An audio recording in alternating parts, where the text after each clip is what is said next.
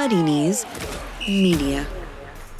This news just in, listeners. The Athletic is extending its £1 a month offer for all new subscribers, meaning you can get unrivaled analysis and in depth features from the very best football writers around, plus a brand new breaking news service and ad free versions of all of the Athletic's podcasts for just a quid. This deal won't last forever though, so don't miss out. Sign up today at theathletic.com slash totally.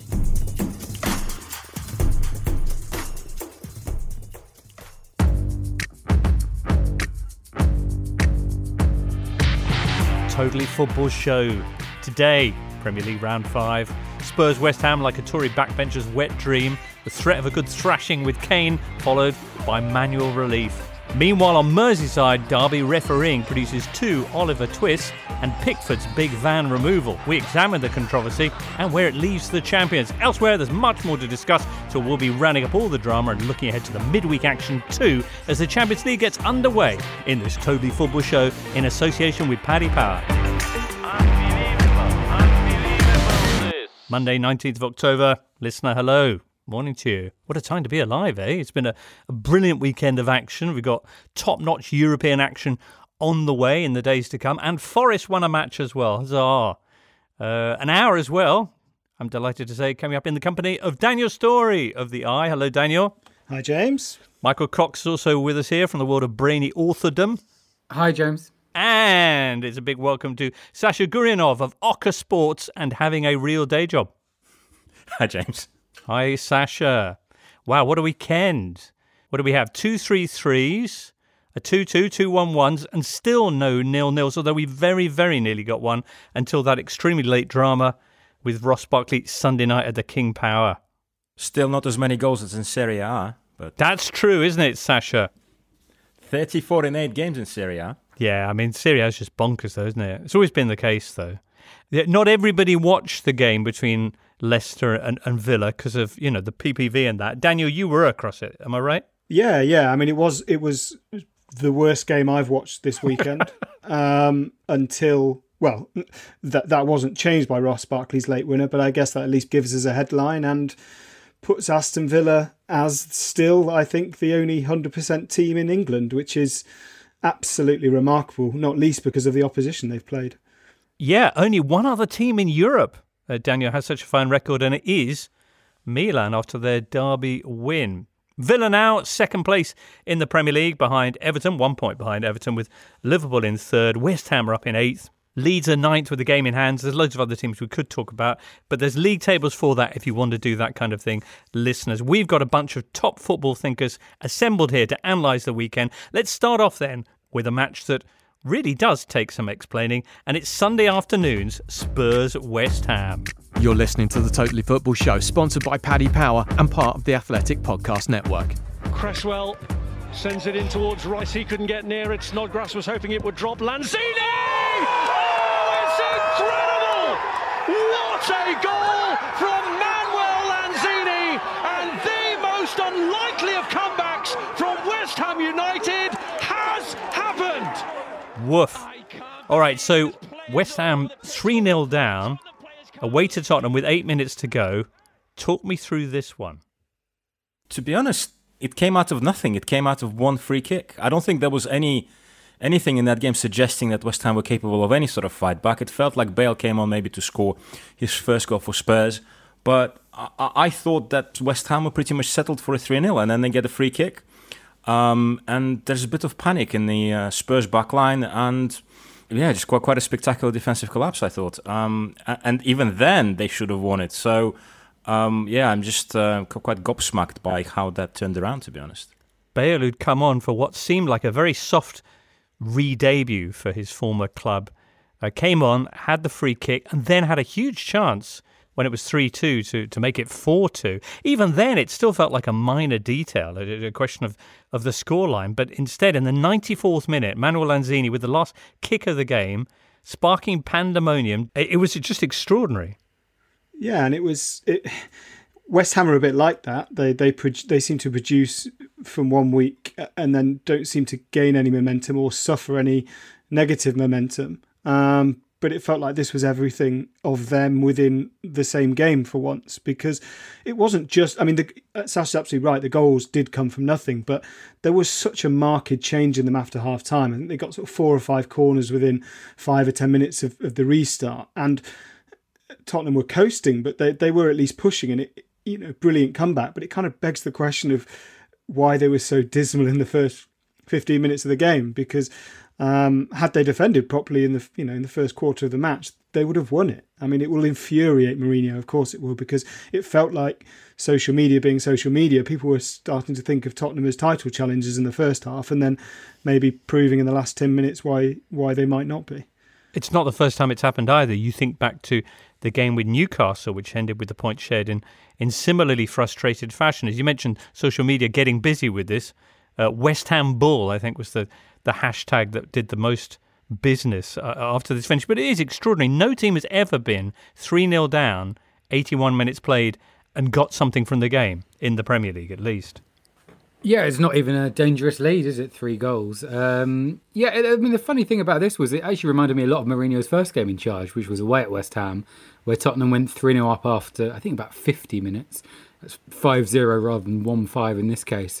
Um, and seemed like they had the game won and then were really hanging on at the end and West Ham got it back to 3-2. The only thing really that was different was, of course, Lanzini's incredible shot. But yeah, it, it, just seemed to me like Spurs kind of thought the game was won. And to a certain extent, I, I understand why they would feel like that, having been 3-0 up for the majority. But I thought it was interesting what David Moyes said after the game, where he very unusually said I thought I thought my side played really well in the first half when they're 3 0 down. And he said that, you know, sometimes the most difficult thing is when you're in that situation not to make any changes. It's interesting that despite being 3 0 down, he, he didn't make a substitution until 77 minutes. Um, even then, I'd say more or less kind of straight swaps rather than, you know, chucking on two extra strikers. So, I mean, fair play to Moyes and West Ham for kind of trusting in the, the process and continuing what they were doing because I think a lot of sides would have. Uh, either stopped playing or tried to make such severe adjustments that they left themselves open to the counter attack. Which, aside from that Bale chance at three two, I don't think they did. Is is there any substance to the notion that Bale's entrance, the substitution bringing Bale on, was one of the turning points of the game? I don't think so. Um, I don't think it contributed to the goals in any sort of way. I think it's two soft free kicks that uh, Spurs gave away. I don't think it's really structurally it contributed to anything. If, if anything, you could say you know he was quite dangerous on the counter, uh, as as as with that chance. Um, so I, I mean, whilst it's easy to say, oh, look, Bale comes on and lose 3 0 lead, I don't really think that really changed much. I, th- I think it was a, a, direct correlation in that Bale will have to play another 24 matches again before he ends up on the winning side like the first time around. yes. We're kind of lost amongst all of this was the incredible beginning that Spurs had had to the game with a Heung-min Son opening the scoring a couple of minutes in and Harry Kane with a phenomenal first half performance. Uh, Harry Kane, who of course is a slow starter to Premier League seasons and has been directly involved in 12 Premier League goals so far this campaign, five goals and seven assists. Julien Laurens tweeting Harry Kane is England's best number 10 and England's best number 9. Well, yeah, he, he's I mean, the the big question about Tottenham in terms of an attacking way was how they linked together midfield and attack that didn't just involve Heung-min Son having to pick the ball up deep and run 20 or 30 yards. They they they lost their chance creator in Christian Eriksen and it was how they would recreate that. And it does seem like Harry Kane might be that chance creator. He he has always been brilliant at, at picking a pass either first or second touch, whether it's flicking it round the corner. He has an incredible knowledge of where players are going to be for that oncoming run.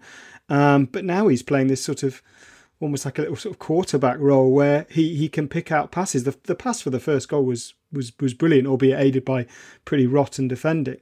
Um, and and the crucial thing to say is that it doesn't seem to have affected his his goal scoring. If anything, it's as if he says, "Well, I will do that and I'll do it well, but I don't want this to take away from my goal scoring, so I'm going to try extra hard to to keep getting the shots away." So, yeah, it all looks rosy in that regard. As I say, there were echoes of the draw with Newcastle here. So, how do you think this leaves Spurs? How worried should Jose Mourinho be, Michael?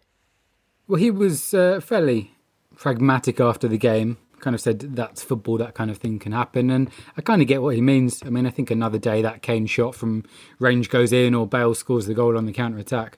Certainly, some of the defending late on was was pretty poor. And Spurs do seem to have a habit of set piece concessions, which is not very like a Mourinho side. Um, But overall, I mean, I think I think there were quite a lot of positives in the game for Spurs. It just so happens they were all within the first 15 minutes. Mm-hmm. I also thought uh, the third goal was quite like looked really good because this was when Kane pushed on and Son dropped, and there was no one with Son because I think the West Ham defense wasn't sure what to do. So he dropped into that pocket of space, released Reguilon, and then obviously Kane attacks the back post. So I think the fact that Kane can do both roles and Son can do both roles, I think it makes it very difficult for defenders there.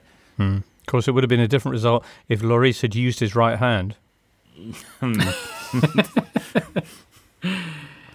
Right. Okay. Well, it was a tremendously entertaining match to watch. So well done to both sides. Loads of other uh, absolutely thrilling encounters uh, this weekend. Uh, lots of draws featuring late drama as well at Chelsea and at Everton. And indeed, Everton's clash with Liverpool is where we're heading next. We know everyone thinks this season is going to be different, but at Paddy Power, we're staying positive because isn't the new normal just the same old football? Avoid unnecessary journeys. That's Fulham's trip to Anfield off. Self isolate? Some strikers do that very effectively already. You see, new normal, same old football. And that's why if one leg of your 4 plus fold ACCA lets you down, you get your money back as a free bet on all football matches and all markets. The ACCA Cracker from Paddy Power. Max free bet £10, min odds 1 to 5 on each leg. Online exclusive, exclude shop bets, T's and C's apply. 18 plus begambleaware.org. On Apple Podcasts, Spotify, Smart Speaker, and now ad free on The Athletic, this is the Totally Football Show with James Richardson. Pushes that one down the line to find Lucas Digne. Who can he pick out here? There's the header, Calvert Lewin. Who else? It had to be. He's at it again in a Merseyside derby this time. Yep, 2 2 Saturday in league leading Everton's derby clash with champions Liverpool, a game rich in drama and controversy. You had uh, Salah's goal, whew, Dominic Calvert-Lewin's leap, the disallowed winner. But I think we have to start with the events of the opening minutes. Pickford's foul on Van Dijk. Liverpool, of course, were already up 1 0 through Sadio Mane and busy challenging again when Pickford storms out and clatters Virgil van Dijk. Uh, Sasha, just makes me really angry just thinking about it, to be honest. Um, also, Van Dijk today confirmed that he's torn his ACL. Um, I'm not sure whether there's any, any, more information on how much further knee damage there is. I mean, if it's just a torn ACL, he might be back for the end of the season. If there is more, I think he's out for the season. But I think, I mean, I'm not a great fan of Jordan Pickford. Um, and I tend to sort of pick on his positional errors, you know, when he conceded goals or his lack of composure. But I think fundamentally what we saw here, and I know some Liverpool fans are going on on Twitter about conspiracy theories, how Pickford did it, and like it was intentional. It wasn't. Um, I think what strikes me about Pickford is he's a goalkeeper who seems to play without any composure whatsoever. He's jumpy. He feels like his judgment is impaired, and what we saw what happened with Van Dijk, it was just basically reckless. Um, I think you know, he, he saw Van Dijk coming through and he just he completely lost all sense of where he was and he was he was supposed to do. It was awful, uh, the challenge on him. I mean, he basically scissored his knee. Um, and uh, But it didn't surprise me because I think Pickford has this in him, and I think you know it's um, it, it is seems to be part of his game at the moment, um, and it's not going to really take him anywhere if he carries on like this. I think he needs really to pull himself together. What we saw here was a, a certain part of his game that now became a danger to an opposition player, uh, which is really really unfortunate. Beyond his performance. Uh, what about the role of both the two officials who were at uh, VAR in Stockley Park, but also Michael Oliver, who was standing a couple of yards away from the incident? Yeah, I, I have some sympathy with Oliver in that it, it, it looked as if, from the naked eye, as if Pickford was was kind of spreading himself to make himself big for what he anticipated was going to be a shot from Van Dijk. He wasn't looking at the ball, so I'm guessing he didn't know where that was, and that's both a defence and a prosecution when you are diving into a challenge. But um, so I have some sympathy for for Oliver, partly because I think it was a tough decision to get right, and partly because he knows he has VAR to look at that as well, or should have had. And and the reality is is that VAR should have looked at not just the offside, but should have also looked at the challenge in isolation. And from from all accounts, it it, it failed to do so. That was a, a, fault of the VAR officiating. But see, that's the thing as well. That um, in the aftermath of the game, some some people, some sources are saying they haven't looked uh, at uh, at the challenge other sources are saying they've looked at the challenge and decided it wasn't a red. So, I mean, this, this, there's a lot of confusion. I think no wonder that Liverpool are asking questions. But also, I think if you contrast it with what happens late in the game with Richarlison, you know, Oliver sees the Richarlison challenge straight away and he straight away goes for a red. And, you know, there is a wait where VAR review it.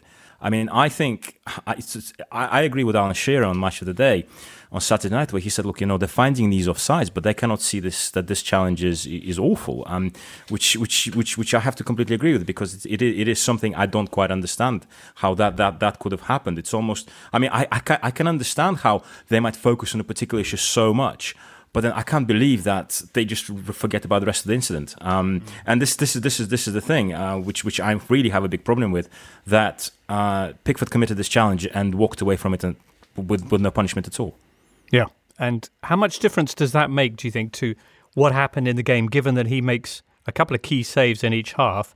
And you could make the case, and it has been made, that Everton's two goals might not have happened, certainly one of them, when they're still adjusting from his, his absence. They're still kind of working out their defensive assignments with him suddenly off the field, that his absence has a large bearing in Everton's two goals. You're not having that, Daniel.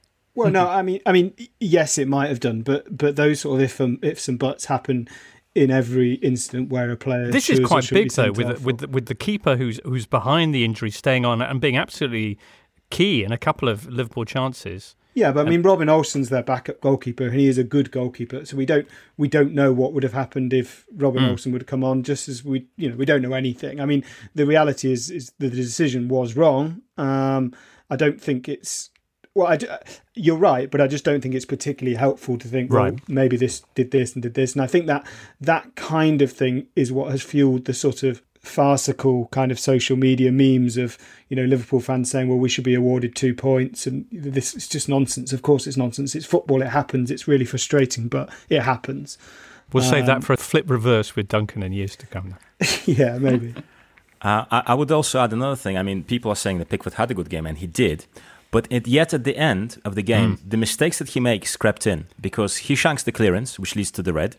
And also, if the Henderson goal stands, he should be saving that shot. So, right, he, I, he, I think you could say that Pickford's game was perhaps as erratic as, as it usually is, except this time he got away with it. Okay, so now you mentioned the Henderson goal. What would have been the winner for Liverpool that was disallowed? If you were angry about the Van Dijk absence of a red card for that challenge, what colour did your face turn when that goal was called back?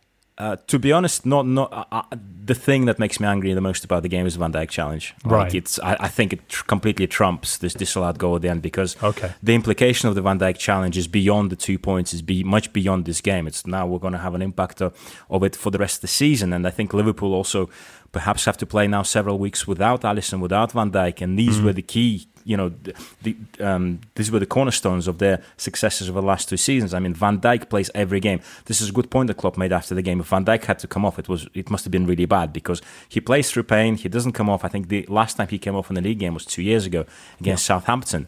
I think he started like I think it's 93 consecutive league games. League games. It's absolutely he's absolutely vital to this. So it will be really curious to see how Liverpool come back from this. I think uh, because um, I mean they have a game against Ajax coming up. Ajax just scored five goals. I mean, what does this do to defensive organization? Perhaps the midfield is going to have to be more conservative uh, than it is at the moment. Um, so I think there will be there would have to be changes in the Liverpool game to compensate for this. I insist that we talk about the disallowed uh, uh Liverpool's disallowed winner, Michael. Uh, I think it's the most marginal VAR offside I've seen. I mean, mm. I've I've watched the clip so many times, and I can't tell if he's offside. Um, I think it's increased. I mean, I know we discussed many times last season about the issue with frame rate and being sure whether a player's offside, but I actually think it's become even more complex now because the change to the handball law means that the line is now not drawn from the shoulder, which is quite an obvious thing to see, and is instead drawn from a point somewhere between the shoulder and the elbow, which to me seems highly debatable. So, look, I know it's a, a, a technical point, but when there's millimeters in it, and that seems mm. to be the case here, um, I, I'm just finding it slightly difficult to believe that this is 100% right. Okay, you have to make the best guess, but uh, yeah, it was another game where I came away from it kind of wishing that VAR wasn't in football, to be honest. Well, you say make the best guess, but in the absence of any certainty, wasn't the notion, wasn't this even something that FIFA and, and IFAB had stipulated that in the absence of certainty, the goal should have stood? Yeah, I mean, um, I, I guess the issue then is is it's difficult to say what margin you can be certain and, and what you can't. I, I, think then you get into other grey areas. But uh, yeah, certainly. I mean, I think Liverpool have written to the Premier League asking for an explanation about what part of Mane's body was offside, and um, I'm not sure that was the intention when VAR was brought in to kind of clear up any controversy about mm. refereeing decisions. Uh, we, we, touched on the things that made you angry or, or disgruntled, Sasha. Which bits made you really, really happy in this game? Salah's goal?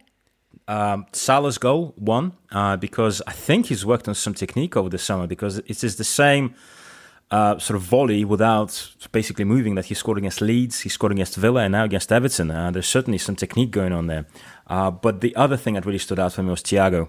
Um, I mean, it, you could see from this game uh, that Liverpool's midfield definitely has changed. Liverpool's midfield, uh, like he's really good at passing the ball now. His disguised passes with which he created two chances in the second half uh, were amazing uh, because literally Firmino-esque. Yeah, well, perhaps, but it's he opens up his body. The whole everybody thinks is going to go to to to the right hand side.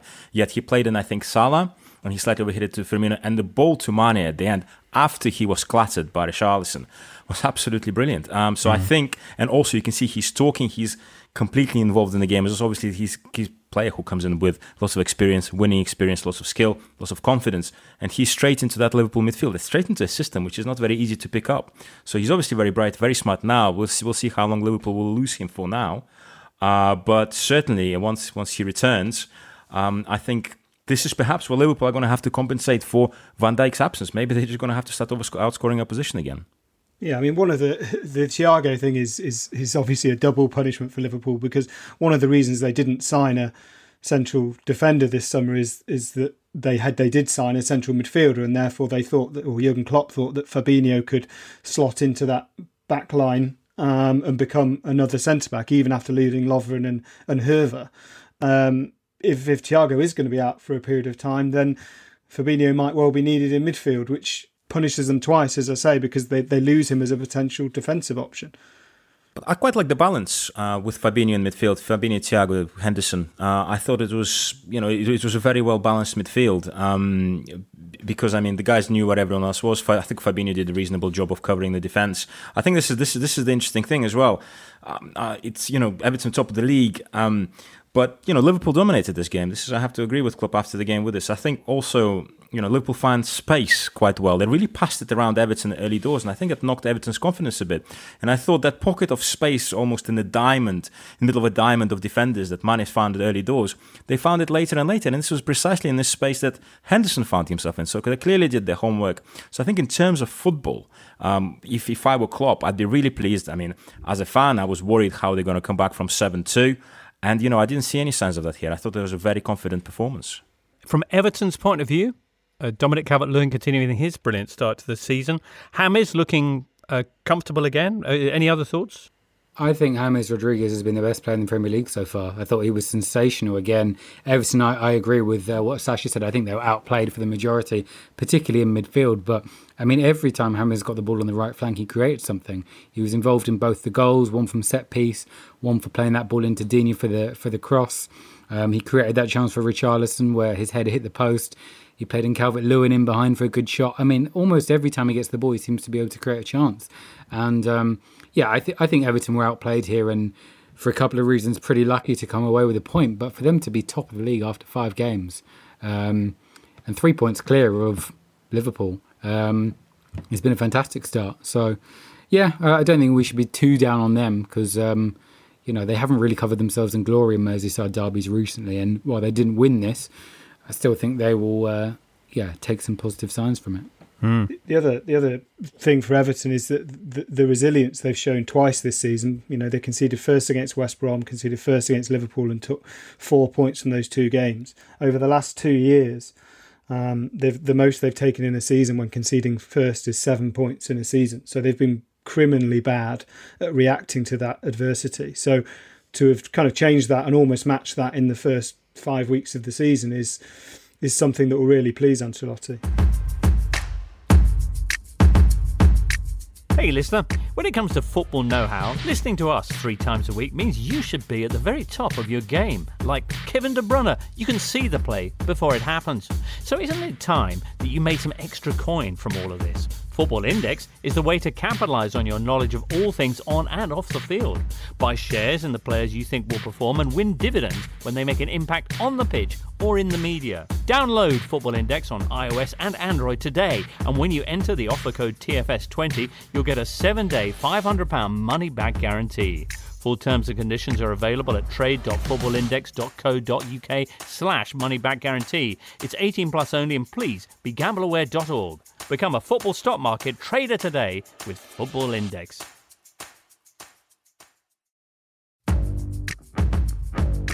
You're listening to the Totally Football Show, sponsored by Paddy Power. The rest of the Saturday action, well, pay per view customers certainly got some goals uh, for their hard earned money. Uh, Chelsea Saints ending 3 3. And then in the late one, we had another five goals as Newcastle uh, got done by Man United 4 1. Uh, possibly the biggest statistic here, though, comes from NUFC Fans Food Bank, who says we're proud to announce that uh, you have donated £16,000 from the charity Not PPV campaign. People urged to give money to local food banks as opposed to splashing out for this game. This game was 1 1 in a, something of an echo of what we were saying with Spurs before, but it was 1 1 with five minutes of normal time remaining. It ended up 4 1. What happened? Well, I mean, Newcastle's luck eventually gave out. They're conceding shots at a almost record breaking rate so far this season. And um, last season, they, they, they, you know, they would they're defensive by design, but they're not actually very good at defending. They allowed a lot of shots last season, and Martin Dubravka was easily their best player. And this season, Karl Darlow has easily been their best player. But at some point, if you allow opponents to have 28 shots in the match, which they did against Manchester United, those mm. opponents will eventually score. 29 I've got, so it's even worse than you say. It's going up all the time, James. Yeah. A great result for Ole Gunnar Solskjaer, though, after, of course, the disastrous defeat to Spurs, but also the rumours that had followed in the uh, over the international break about discontent, lack of faith among the squad, uh, grumbling from the likes of Fernandes, it is said. But uh, the, the, changes he made here as well, bringing Mata in to kind of partner Fernandes in the midfield, seemed particularly effective. I thought Mata was really good actually, and it was nice to see because I just think he's a wonderful player. And I think it was nice as well that he was so prominent in some of Manchester United's counter-attacking moves because I mean this is going back a, a few years now, but I mean his career really not ended, but maybe his career as a really, really top player kind of ended when Mourinho judged that he wasn't really good enough for playing on the counter attack at Chelsea um, because he'd been sensational in his first two years um, in the Premier League. And I don't think his career's ever really hit those heights. Um, yeah, some of his combination play with Fernandes, who was again fantastic, um, w- was really, really good. And we saw, I mean, United are very good when they're allowed to counter attack. And the goal that they scored, the second goal uh, from Fernandes, was absolutely sensational. I mean, a really, really good move.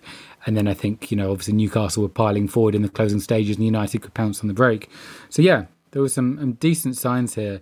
And, uh, and yeah, it's something to be said as well for the you know, the mentality of the side, considering that early goal. I mean, after such a heavy defeat last time out, um, I think they were the better side and maybe epitomised by Harry Maguire, who, who scored the mm. equaliser after a difficult time for him and actually could have had another one with Jonjo Shelvey heading it off the line. So, yeah, positive signs for, for United. Nice one. Next up, they've got Paris Saint Germain away. That's on Tuesday, followed by Chelsea, then RB Leipzig, who are top of the Bundesliga right now, then Arsenal, then Istanbul Basaksehir, and then Everton. Crikey. And all of that is coming up in the next three weeks. Is this season crazy or what? We're going to be talking about the Paris Saint Germain fixture coming up on Tuesday, a little bit later on in this show with Julien Laurens. But speaking of Chelsea, as we mentioned, they were also involved on Saturday. 3 uh, 3 draw with Saints. Once again, Chelsea very much a team of two halves. Would it be too simplistic to think of this game as Timo Werner playing against the high line? Timo Werner taking on Bednarek, uh, who, whose number he obviously had, especially after he turned in for the first goal. Also, perhaps uh, Southampton not being as tight in midfield as they could be. Perhaps Jorginho dropping deep and you know sending that long ball over the top. But you saw when Southampton's press did work, uh, they knocked out Havertz and scored a goal immediately. So perhaps you, I, I, don't know. I, I, was looking at this game thinking, yeah, Werner could run away from the backline. Once he gets a bit of speed, you know, it's very hard to defend against him. And I think for me, this is sort of pretty much what happened in the first half. That perhaps Southampton weren't tight enough in the midfield, and that was that high line that they couldn't quite protect against a very fast forward. seems fair, Sasha. Um, I did want to talk a little bit about the extraordinary defensive numbers that Frank Lampard continues to compile there, conceding 1.5 goals per game under him uh, since he, he took over. That's the worst record of any permanent Chelsea manager in the division. Um, and the thing that to simple folk like me seems strange is that this is a team with Jorginho, but also with N'Golo Kante there in, in midfield. So why are they so desperately bad? I know Kepa was back here, but it wasn't all his fault. No, not entirely his fault. Although I do think, I mean, the second goal he didn't cover himself in glory, and even the first one, I thought he was rounded particularly easily by Danny Ings. Um, yeah, I mean, there just seem to be quite a lot of individual mistakes. I mean, none of their centre backs have ever really installed themselves as a solid first choice. We saw Christensen make a really bad error against Liverpool that basically cost them the game. We saw Zouma make a really bad mistake here with a back pass that got Kepa in trouble. Um, I just, I just don't really trust any of their defenders. Even Thiago Silva, who came in, obviously made that mistake against West Brom. So, look, there's some organisational problems, but I think there's also some some individuals who probably you know need to take responsibility for for their own mistakes. Um, but yeah, I mean, it just completely summed up Chelsea for me. They're they're very exciting going forward. I thought the third goal that that Havertz scored was brilliant combination play by Pulisic and and Werner down the right. But yeah, defensive. I mean, it's just the same thing all the time, isn't it? That just sums up Chelsea for me, and, and is the reason really why uh, I can't really see them going for the title, as, as some people suggested at the start of the season. I wonder if there's a.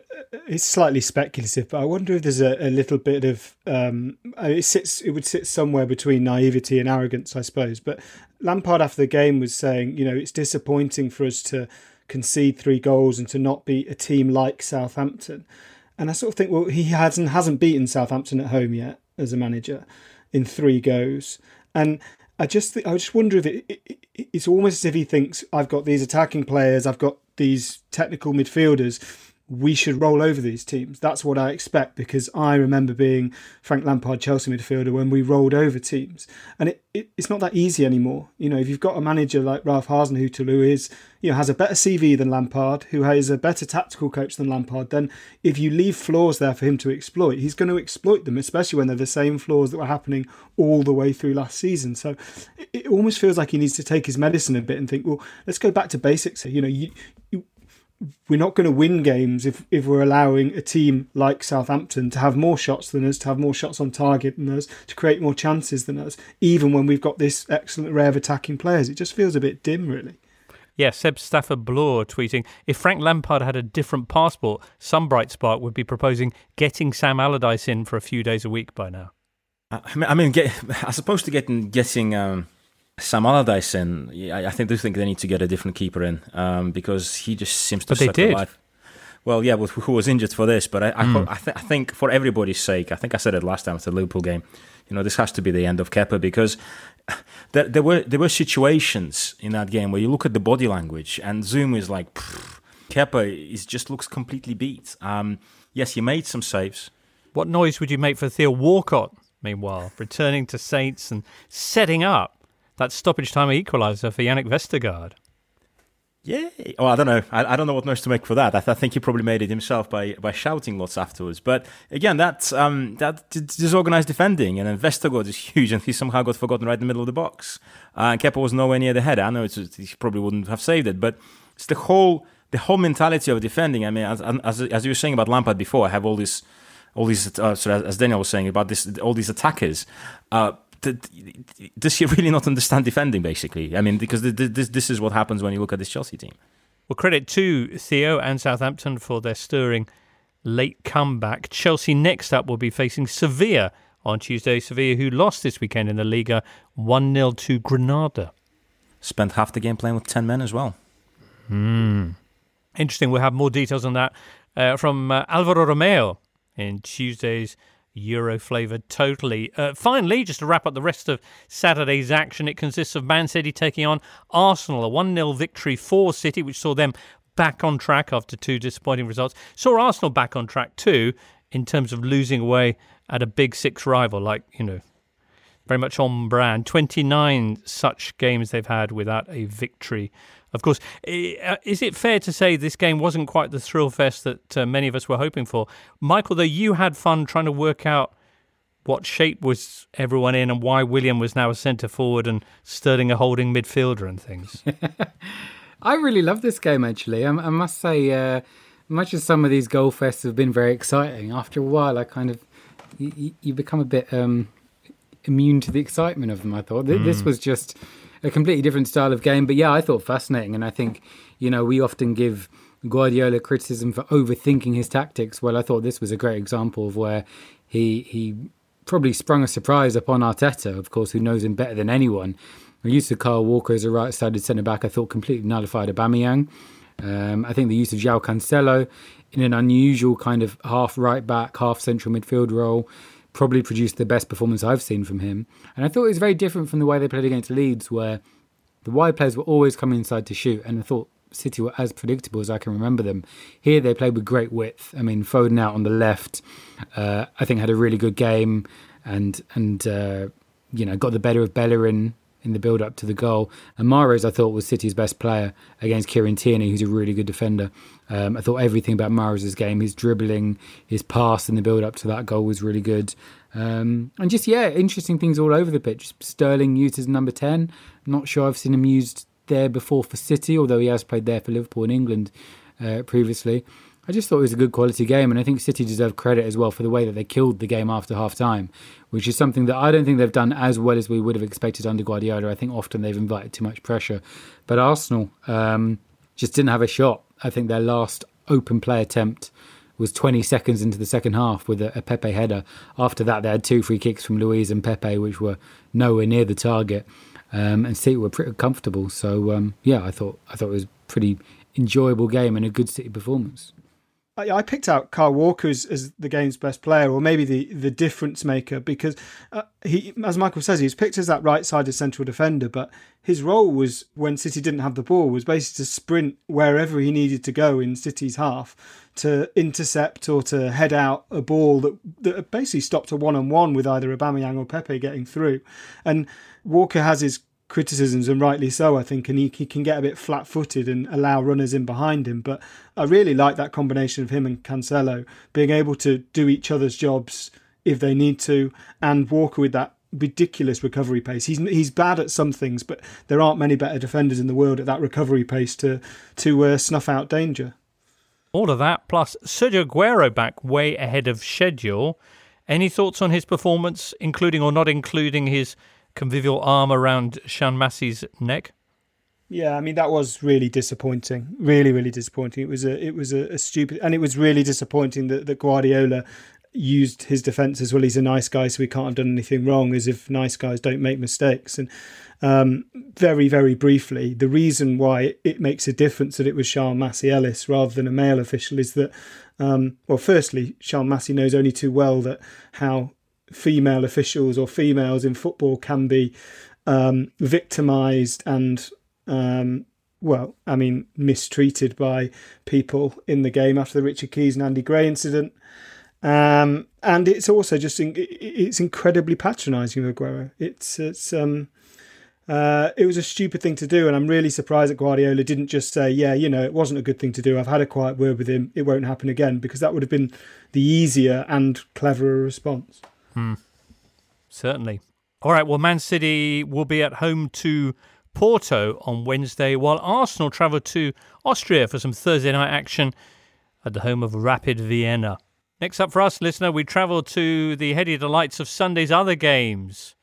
Goals from Sheffield United, Fulham, Palace, and Brighton, and yes, Villa.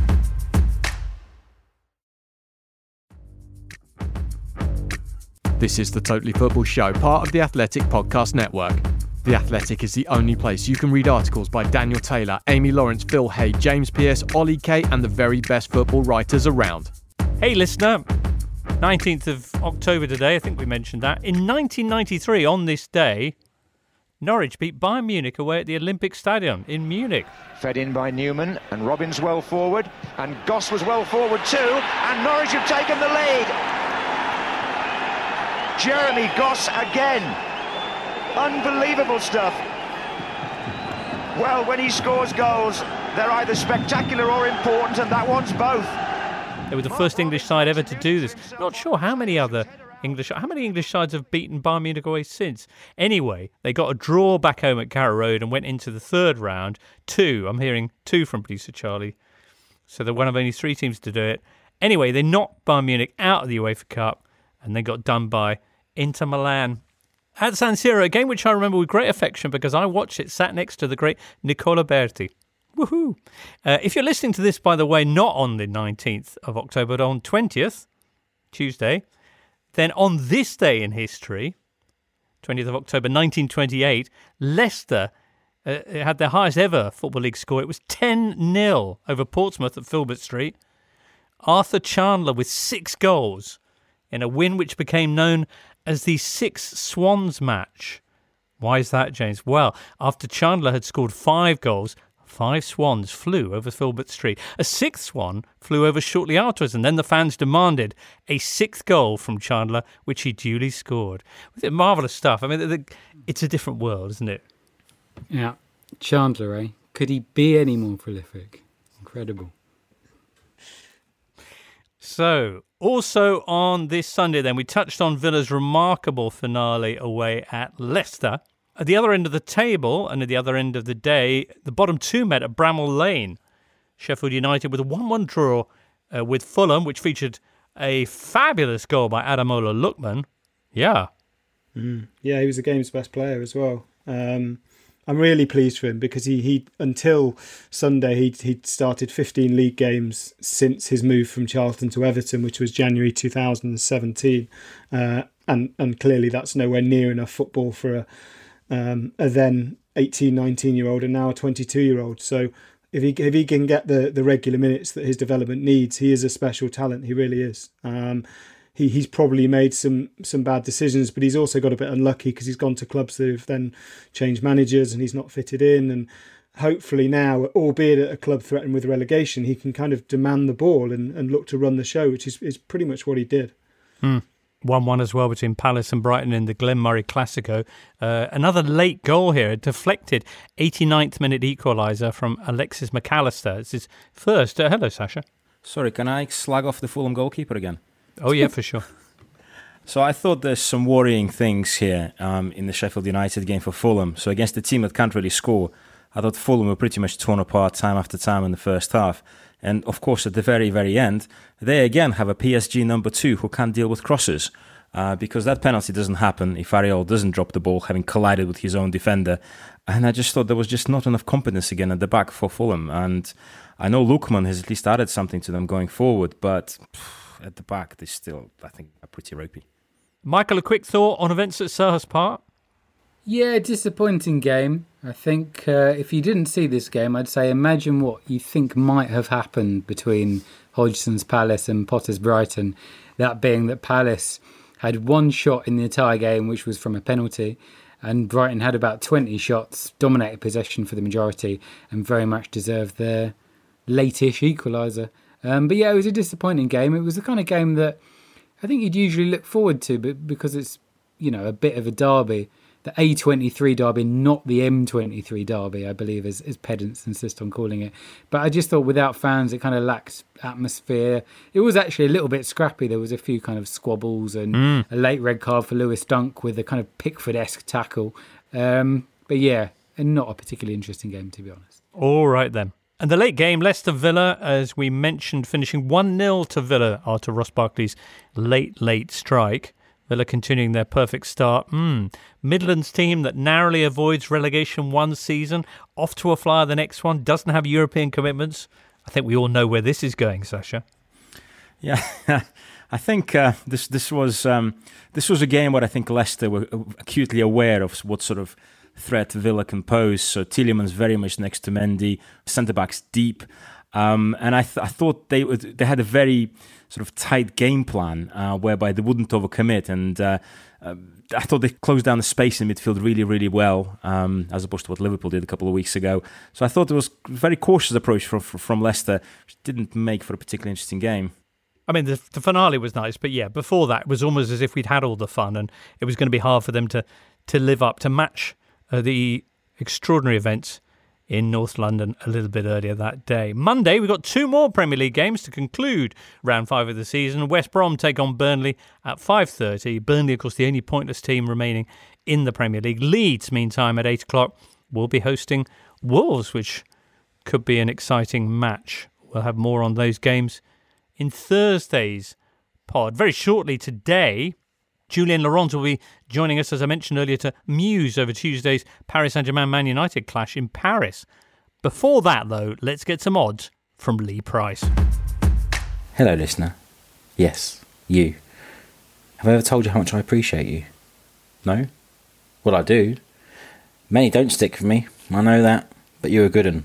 Or you just can't be asked to press skip, but whatever. Let's not spoil the moment. Anyway, I am a man of fragile ego, and to be honest with you, I long assumed the position in this segment was to bury the commercial partner, to hide away the bloke shouting the odds, literally, and to pretend it wasn't happening. But my eyes and my heart have been opened, listener. Actually, the Totally Football Show clearly have been treating this slot like a Manuel Lanzini fizzle popper. That's my new word. Just trying it out. I think it works. I'm the bolt from the blue, the show stopping end. So thank you. Thank you all. As for the numbers, I suppose I better say some. Burnley are pointless, take that how you will, and we don't expect that to change after their Monday night fixture of West Brom, who were the 7 to 5 favourites to win that one. Everton top the league and are 17 to 1 now to win the title. They're 3 to 1 to finish in the top 4, while the rest of the Premier League continues to be glorious, brilliant viewing. Good enough, dare I say it, to pay to watch. Just kidding, honest. Hey, call off the mob. Ta You can find out these odds and more at paddypower.com or the Paddy Power app. Prices are accurate at the time of recording. It is over 18s only. Terms and conditions do apply. And when the fun stops, stop. Listener, what's coming up this week from your friends at Totally? Well, Totally Football League show on Monday, which will no doubt concern itself with Paul Scholes getting off to a losing start at Salford. Daniel, you're chuckling. No, the the thing that made me laugh about that is is how Gary Neville has been incredibly insistent that Ole Gunnar Solskjaer needs patience and time to turn things around at Manchester United, but did sack a manager who was unbeaten so far that season to replace him with a mate who then lost his first game. I mean, um, these things can happen, but it, it it forced a wry smile, shall I say? I see. Meanwhile, I imagine there were smiles too for you as Chris Hughton got off to a winning start at Nottingham Forest. Yes, yes. I will not talk about Nottingham Forest unless it, Matt Davies Adams is on the show to save the listeners. So, um, Okay. yes, first win, which is good. Suddenly, the, the fixture list looks a little easier. More details on that and much, much more in the Totally Football League show from Monday. On Tuesday, three shows for you. There's the Offside Rule uh, WSL edition, which will probably have a bundle on uh, Vivianne Miedema, who's now the top scorer in WSL history 52 goals in 50 games. Totally Scottish Football Show. We'll talk about the Old Firm game and that. Rangers winning to stay top of the Premiership. And also on Tuesday, up very early in the morning, it's the Totally Football Show European edition, which I think I've mentioned once or twice. Loads in this one. Milan Derby news, Napoli COVID controversy latest, Spain's Big Two losing, and of course, that thorough look ahead to matchday one of the Champions League. Speaking of which, hello, Julien Laurens joins us now for a quick heads up on Tuesday night's clash between Paris Saint Germain and Man United. Hello, Julien. Hi, James. Hi, everyone. Jules, I imagine that Paris Saint Germain have been looking forward to this since the draw, a, a chance to get their revenge for that big surprise knockout in the last 16 a couple of seasons back by Man United. You're right, Jimbo. Exactly. That's that's the first thought that everybody had really when the draw was was made. Not that he will have the same importance and, and impact, of course, because when United came to the Parc des Princes 18 months ago and, and won 3 1 and knocked PSG out, that was in the knockout stages. Obviously, the last 16, it was another remontada, another psychological disaster in a way. After PSG was so brilliant in the first leg at Old Trafford and, and, and won 2 0, could have easily won by more as well so certainly there would be a sense of revenge a bit, or at least a sense of, you know, let's let's let's let's get one back on United, especially after ha- what happened in, in 2019, because as we said, it won't have the same impact. Even if if PSG finish top, for example, and Leipzig second, and, and United go third and are out of the Champions League, I don't think PSG will see that as a revenge as such, because it was obviously far more of a trauma for PSG to be knocked out the way they did by United 18 months ago than it would be for United just to finish third of the group or fourth. Beyond any kind of backstory, though, each of these games are now really important for both teams because it's such a tough group they're in with Leipzig, top of the Bundesliga in this group, as well as alongside Başakşehir. And having now gone all the way to the final a couple of months ago in the Champions League, are PSG really putting everything towards Champions League this time around? Yeah, I think it, once again is the the big objective and the big target, and I think there's a feeling inside the club for sure that they will try to build on last season's campaign. They had an interesting summer in terms of recruitment. They could not sell as much as they wanted, but certainly in terms of the players that they bought for the money that they had available, you could say it's a it's more than a decent summer, really, more than a decent recruitment so far. Players like Florenzi, uh, Moise Kean had his debut on on on Friday night. I thought he did well. He didn't score, but could have scored and created some chances for himself, as well as being interesting in his uh, link-up play. Uh, I thought that was good. Rafinha had a really strong debut, played an hour in midfield, was really good, gave a wonderful assist for Kylian Mbappe on the first goal. So there's been some positives, but you're right. That, that's what, once again, Thomas Tuchel will be judged on is the Champions League. They It looks like they have a new status in a way, and they have to confirm that status by doing hopefully as well or even better than last season, but certainly you know, be there with the contenders when we come down to the quarterfinals, maybe semi-final, and and, and etc. And and there's a feeling that there's a lot of excitement, I think, in Paris at the club and with the fans that the Champions League is back again. Not that long after the, the that defeat in the final, but certainly that it looks PSG could do something interesting. And you're right, it's a tricky tricky group a bit because I think Başakşehir would be really the, the, the, fourth team in, in the group, and I think maybe it would be down to how well you do against the Turkish side. Because I think Leipzig and United and, and PSG are PSG slight favorite, but, but they're quite you know quite on the same level, more or less, especially for Leipzig and PSG. So it'd be very interesting to see, especially United, and how how do how well they do in the in the in the group stage. Mm. How well do you think they're going to do on Tuesday? What are the prospects they have there at the Parc des Princes against PSG, who I imagine are heavy favourites for this? Yeah, I would say a heavy favourite, especially at the Parc des Princes, even with very little fans. I, the, the thing is and it's a bit like it was 18 months ago. PSG would play exactly the style of football that United want. And we saw it a bit in fairness against Newcastle on Saturday night as well, when they scored what, three of their four goals on the counter attack, pretty much, United. And it would be exactly the same. PSG would have loved the ball, which means that Bruno Fernandes and, and Marcus Rashford and whoever else plays, if Pogba plays or Martial is back, we'll, we'll have or a lot Cavani. of space to play on the counter attack or Cavani. Or even Cavani, you're right. I'd be surprised to see him start, although you know nothing surprises you in football anymore uh, because he hasn't you know he hasn't trained much really with the first team and he just came out today on Sunday when we record this out of his quarantine. So it'd be very interesting to see what Solskjaer does with with Cavani, but but yeah, maybe even Cavani. But all that space and it's exactly what United love. They love they really love going forward quickly, having quick forward transitions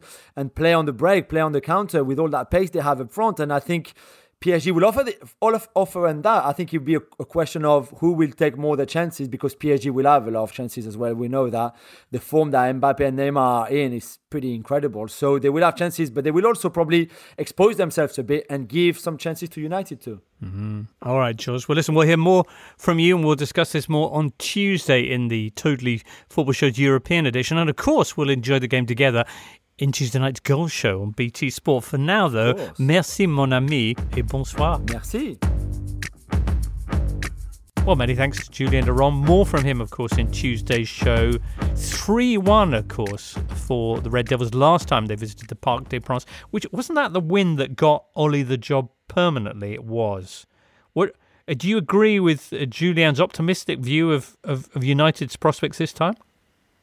Yeah, I, do. I think they'll play on the counter attack as they did very well last time. The strange thing last last time was that they played on the counter attack throughout the game, and yet it was held up as an example of why Solskjaer gets the club because he has the side playing dominant attacking football, which wasn't the case. But yeah, United have generally been good in, in situations like that, and uh, I think this is probably one of the more interesting games of the round. Mm. Well, you can decide for yourself when we list some of the other key games, and there's some pretty interesting ones in Tuesday's show with Alvaro, Jules, Rafa, and James Horncastle. That's it for today's show, though. So many thanks to Michael, Daniel, and Sasha. Lovely to see you all.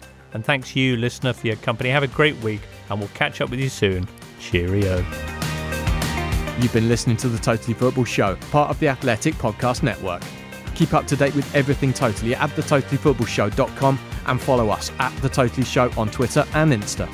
Check out all of the Athletics football podcasts on Apple, Spotify, and all the usual places, or listen ad free on the Athletic app. The Totally Football Show is a Muddy Knees Media production and sponsored by Paddy Power. Muddy Knees Media.